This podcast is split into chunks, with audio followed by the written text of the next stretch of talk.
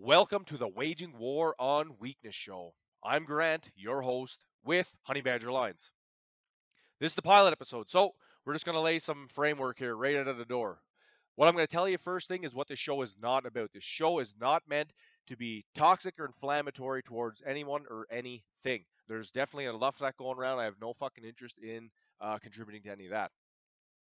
What the show is going to be about is However, taking a bunch of those topics that are frustrating, I've been frustrated with them as well, um, and giving my own personal thoughts and opinions on them, but with the goal of finding better answers, with the goal of finding better procedures, uh, just in general, cleaning some of this shit up. So I'm going to put my own thoughts and opinions out on the topic to open up some dialogue. You know, you guys tell me if you agree with it, tell me if I'm wrong. Please tell me I'm wrong because I don't claim to know a fucking thing. But at the same time, I want to do my part in helping everyone get stronger. So Stand by.